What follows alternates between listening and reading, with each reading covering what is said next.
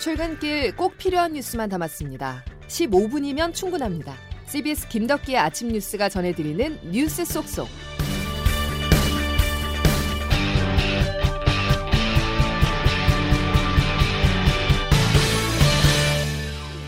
여러분 안녕하십니까? 9월 28일 김덕기 아침 뉴스입니다. 박탈감과 허탈감을 넘어 국민적 분노를 사고 있는 소식 화천대유 특혜 의혹으로 시작하겠습니다. 국회의원의 아들이 퇴직금 명목으로 50억 원을 받은 사실이 CBS 단독 보도를 통해서 알려지자 이번 논란은 일파만파 커지고 있습니다. 화천대유의 최대 주주 김만배 씨는 경찰 조사를 위해서 출석을 하며 국민 눈높이에 맞지 않는 해명을 내놨는데요. 개인적인 프라이버시가 관련된 거라 말씀드리기 좀 곤란한데 그 산재를 입었어요 그분이 산재를 입어가지고 산업재해를 입어 50억이라는 거액을 지급했다는 것입니다. 참고인 신분으로 조사를 마친 경찰에 이어서 검찰도 수사를 진행할 것으로 보이는데요. 화천대유 판도라의 상자가 열릴지 주목됩니다. 보도에 조태인 기자입니다. 대장동 특혜 의혹의 키맨 화천대유의 대주주인 김만배 씨가 어제 경찰에 참고인 신분으로 출석해 12시간 동안의 조사를 받고 오늘 새벽 귀가했습니다. 경찰은 김 씨가 장기 대여금 명목으로 빌린 473억 원의 돈을 어디에 썼는지 등을 파악하기 위해 김 씨의 소명과 금융거래 내역 등을 비교해 횡령 배임 혐의가 성립하는지 집중적으로 들여다볼 계획입니다. 이런 가운데 논란이 일고 있는 곽상도 의원 아들 50억 원 퇴직금과 관련해서는 검찰이 직접 수사에 착수했습니다. 이재명 경기지사 측은 곽 의원을 공직선거법 위반과 명예훼손 혐의로 수사해달라고 요청했습니다. 이재명 캠프 전용기 대변인입니다.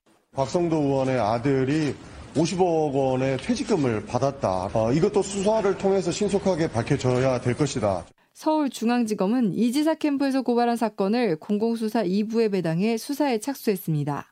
법조계에서는 50억 원이 대가성이 있는 자금인지 여부는 곽 의원에 대한 수사가 필요한 사항이며 대가성이 성립된다면 김 씨에게는 제3자 뇌물공여, 곽 의원에게는 뇌물수수 혐의 적용이 가능한 것으로 보고 있습니다. CBS 뉴스 조태임입니다. 화천대유 특혜 의혹은 여기서 끝이 아닙니다. 박영수 전 특검 딸은 거액의 퇴직금이 아닌 대장동의 아파트를 분양받았습니다. 해당 아파트는 다른 사람에게 분양이 됐다가 계약이 취소돼 화천대유가 관리해온 회사 보유분입니다. 박 전 특검딸이 아파트를 인수하면서 치른 분양 대금은 대략 7억 원인 것으로 전해졌지만 현재 시세는 15억 원 정도로 평가되고 있는데요. 박 전 특검 측은 절차에 따라서 진행이 됐다고 해명을 했지만 시세보다 훨씬 싼 가격에 아파트를 분양받은 기회를 제공한 것 자체가 특혜라는 지적입니다. 이런 가운데 CBS는 대장동 개발 이전에 살던 원주민들을 직접 만나봤습니다. 이들은 주거 환경 등 공익은 오히려 훼손됐다고 주장했습니다. 김정록 기자 단독 보도입니다. 경기 성남 분당구 대장동 벌장풀이 인근 주민들은 2009년 용인 서울 고속도로가 개통하면서 대장동 개발 지역과 연결된 도로가 끊겼다며 불편을 호소하고 있습니다. 실제 취재진이 현장을 찾은 결과 용인 서울 고속도로를 사이에 두고 기존에 있던 도로가 끊겨 있었습니다. 주민들은 기존 도로를 이용하면 10분 걸릴 거리를 1시간이 넘도록 돌아가고 있었습니다. 원주민 연모 씨입니다. 다닐 수 있는 길은 적어도 있어야 되잖아요. 여기 강원도 산골에 가도 다 도로 포장되고요. 차 다 다닐 수 있게 그렇게 돼 있거든요. 이런 오지가 없다니까요. 주민들은 대장동 개발이 끝나면 사업 시행사인 성남의 뜰과 성남시에서 도로를 내주기로 약속했다는 입장입니다. 원주민 김모 씨입니다. 여기 관계자가 막 완전히 삥삥 돌아다녔어요, 그냥. 왜 안 안 해주냐. 그래가지고 말로만 이제 약속을 받았죠. 8, 9년 된 걸로 알고 있거든요. 하지만 이후 성남의 뜰과 성남시는 서로 책임을 미루고 있다고 주민들은 주장합니다. 특히 화천대유에서 근무한 곽상도 의원의 아들 병채 씨가 퇴직금으로 50억 원을 받은 사실을 짚으며 그 정도 금액이면 충분히 도로를 만들 수 있었을 것이라고 지적합니다. 분당 구청 측은 민원인들의 요구를 받아들여 지난 23일 경수 고속도로 주식회사 측에 공문을 보내 도로를 내는 것이 가능한지 문의한 상태라는 입장입니다. CBS 뉴스 김종록입니다. 설계자는 누굽니까? 박근혜 정부 민정수석까지 지낸 박상도 의원입니까? 공격을 받던 더불어민주당이 이제는 국민의힘을 몰아붙이고 있습니다. 국민의힘은 몸통으로 이재명 경기지사를 지목하면서 성남시청을 항의 방문하기도 했는데요. 하지만 당 내에서는 여론의 역풍을 우려하고 있습니다. 지도부가 곽상도 의원 아들 퇴직금 문제를 사전에 알고 있었다는 CBS의 보도가 나오며 논란이기 때문입니다. 급기야 초선 의원들이 곽상도 의원의 의원직 사퇴를 촉구하고 나섰습니다. 이정주 기자입니다. 아들이 화천대유에서 퇴직금 50억 원을 받은 사실이 알려지면서 그제 국민의힘을 전격 탈당한 곽상도 의원. 국민의힘 당내 초선 의원 7명은 어제 고위공직자인 국회의원이 더 높은 도덕성을 지켜야 한다며 곽 의원에게 의원직 사퇴를 촉구했습니다. 박성민 의원입니다. 화천대유로부터 받았다는 50억 퇴직금은 그 이유 여하를 막론하고 국민 여러분께서 납득할 수 없는 일입니다. 이준석 대표도 곽 의원의 결단이 필요하다며 의원직 사퇴에 무게를 실었습니다. 그 젊은 세대의 눈높이에 맞춰 가기 위해서는 박상도 의원님께서 큰 결단을 하셔야 된다 이런 생각을 가지고 있습니다. 그러나 일각에선 내부 분열만 가속화시킬 수 있다며 자진 탈당한 현 상황에서 매듭을 지어야 한다는 주장도 나옵니다. 곽 의원 아들의 퇴직금 관련 사안을 지도부가 사전에 알았던 사실이 CBS 노컷뉴스 보도를 통해 드러나면서 당 지도부의 대처가 부적절했다는 비판도 나옵니다. 김기현 원내대표입니다. 곽상도 의원의 경우에도 그런 그 제보에 들어와 있었던 것이 사실이고 당초 여권 유력 대선 주자인 이재명 후보를 겨냥했던 국민의힘이 예상치 못한 변수에 내홍이 깊어지고 있습니다. CBS 뉴스 이정주입니다. 이 같은 대장동 개발 특혜 논란 속에서도 이재명 경기지사가 여론조사 1위를 기록했습니다. 한국사회 여론연구소가 TBS 의뢰로 지난 24일과 25일 전국 만 18세 유권자 1,006명을 상대로 여론조사를 실시한 결과를 어제 발표했는데요. 이재명 경기지사가 30%의 지지율을 기록해 27.1%의 지지율을 얻은 윤석열 전 검찰총장을 오차 범위 내에서 앞섰습니다. 직전 조사에서는 대장동 특혜 의혹에 불거지면서 이재명 지사가 윤 전 총장에 뒤처졌었지만 일주일 만에 다시 1위를 탈환했습니다. 자세한 사항은 중앙선거 여론조사 심의위원회 홈페이지를 참고하시기 바랍니다. 이어서 코로나19 소식입니다. 정부의 입장은 확고합니다. 다음 달까지 고령층 90%, 성인 80%가 백신 접종을 완료하고 11월부터 단계적 일상 회복에 들어간다는 계획입니다. 이 목표를 달성하기 위해서 4분기 접종 계획을 어제 발표했는데요. 소아 청소년까지 포함해 접종 범위를 확대했고 1, 2차 백신의 접종 간격도 단축했습니다. 정석호 기자의 보도입니다. 신규 확진자가 3,000명 내외로 나오고 요일별 최다 확진 기록을 연일 경신하자 정부가 4분기 접종 계획을 발표하며 백신 접종을 전방위로 확대하고 있습니다. 정은경 질병관리청장입니다. 접종 대상자 확대와 접종 완료율을 높이고 고위험군에 대한 추가 접종을 실시하여 단계적 일상 회복을 준비하는 데 초점을 맞추었습니다.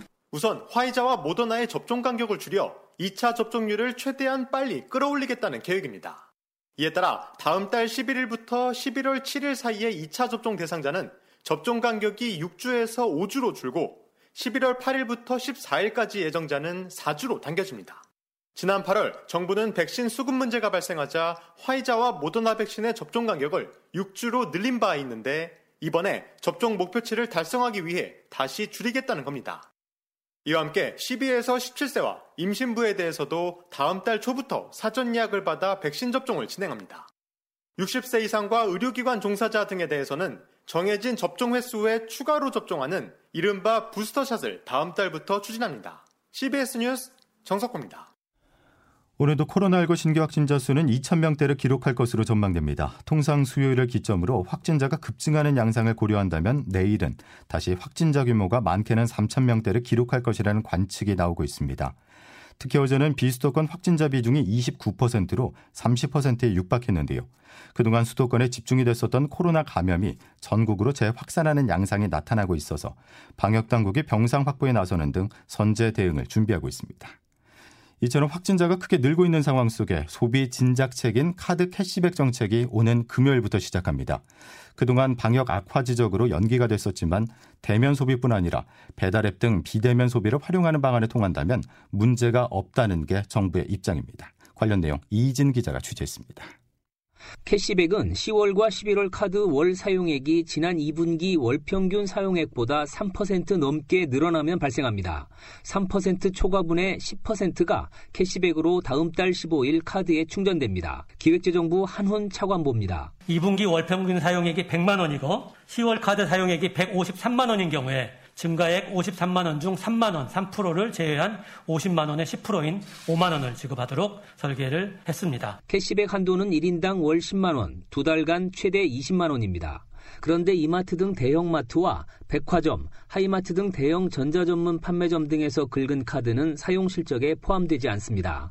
쿠팡과 G마켓 등 대형 종합 온라인몰과 공영 홈쇼핑을 제외한 홈쇼핑 사용액, 단란주점 등 유흥업종 사용액도 마찬가지입니다. 반면 배달의 민족 등 배달앱과 마켓컬리, 야놀자 등 여행, 관광, 공연, 스포츠 등 전문 온라인몰은 사용 실적으로 잡힙니다. 캐시백 신청은 다음 달 1일부터 시작되는데 국내 9개 신용카드사 가운데 하나를 전담 카드사로 지정해야 합니다. 한편 캐시백 신청은 다음 달 8일까지는 출생연도 끝자리에 따른 오부제로 진행됩니다. CBS 뉴스 이희진입니다. 전범 기업인 일본 미쓰비시 중공업의 한국 내 자산 매각 명령이 처음으로 내려졌습니다. 일본 언론들은 속보로 이 소식을 전하면서 한일 관계가 더 악화할 것이라고 내다봤습니다. 보도에 장성주 기자입니다. 대전지법은 우리나라에 있는 미쓰비시 중공업의 상표권과 특허권을 매각하라고 결정했습니다. 우리나라 법원이 강제징용과 관련해 일본 기업의 자산 매각을 결정한 건 이번이 처음입니다. 앞서 대법원은 2018년 미쓰비시 중공업이 강제징용 피해자와 유족에게 1인당 1억에서 1억 5천만 원을 배상하라고 판결했습니다. 미쓰비시 중공업의 한국 내 상표권과 특허권의 압류도 확정했는데 미쓰비시 중공업이 압류 명령을 따르지 않으면서 이번엔 강제 매각을 결정한 겁니다. 미쓰비시 중공업은 유감을 표시하며 즉시 항고하고 일본 정부와 논의에 적절하게 대응하겠다는 입장입니다. 극우 언론인 요미우리 신문은 문재인 대통령이 피해자 중심주의를 주장해 왔기 때문에 임기 말까지 꼼짝도 할 수 없다며 경색된 한일 관계의 책임을 떠넘겼습니다. 일본은 내일 차기 총리를 뽑는 자민당 총재 선거를 치릅니다. 누가 당선되든 꽉 막힌 한일 관계가 개선될 가능성은 크지 않을 전망입니다. CBS 뉴스 장성주입니다. 합동참모본부가 오늘 오전 북한이 동해상으로 미상의 발사체를 발사했다고 밝혔습니다. 합참은 발사체 발사와 관련해서 구체적인 재원을 분석하고 있는 것으로 알려졌습니다. 김여정 북한 노동당 부부장이 최근 연이은 담화로 종전 선언을 긍정적으로 평가하면서 남북 정상회담 가능성까지 거론한 가운데 발사체 발사가 이루어져 그 배경에 관심이 쏠리고 있습니다. 아울러 김정은 국무위원장이 오늘 평양에서 열리는 최고인민회의에 참석해 대남, 대미 발언을 내놓을지도 주목됩니다. 지난해 이미 코로나19 백신 2차 접종을 끝낸 78살의 조 바이든 미국 대통령이 미국 내에서 델타 변이 확산으로 하루 10만 명이 넘는 확진자가 나오자 현재 시간 27일 백신 추가 접종 이른바 부스터샷을 맞았습니다. 바이든 대통령은 접종 전 미국 보건당국이 65세 이상 고령자와 기저질환자, 의료 종사자 등을 부스터샷 대상자로 정했다면서 접종 6개월이 지났다면 추가 접종을 하라고 강하게 권고했습니다. 김덕희 아침 뉴스 여러분 함께하고 계십니다. 이제 기상청 연결해서 오늘 날씨 알아보겠습니다. 김수진 기상 리포터. 네, 기상청입니다. 예, 오늘 출근길 하늘이 잔뜩 흐려 있던데 우산이 필요할까요? 네, 오늘 주로 중부지방을 중심으로 출근하실 때와 퇴근하실 무렵 비가 내릴 것으로 보여서 작은 우산 하나 챙겨 나가시면 좋겠습니다. 현재는 경기와 충남, 전남, 남해안 일부 지역을 중심으로 빗방울이 떨어지고 있는데요.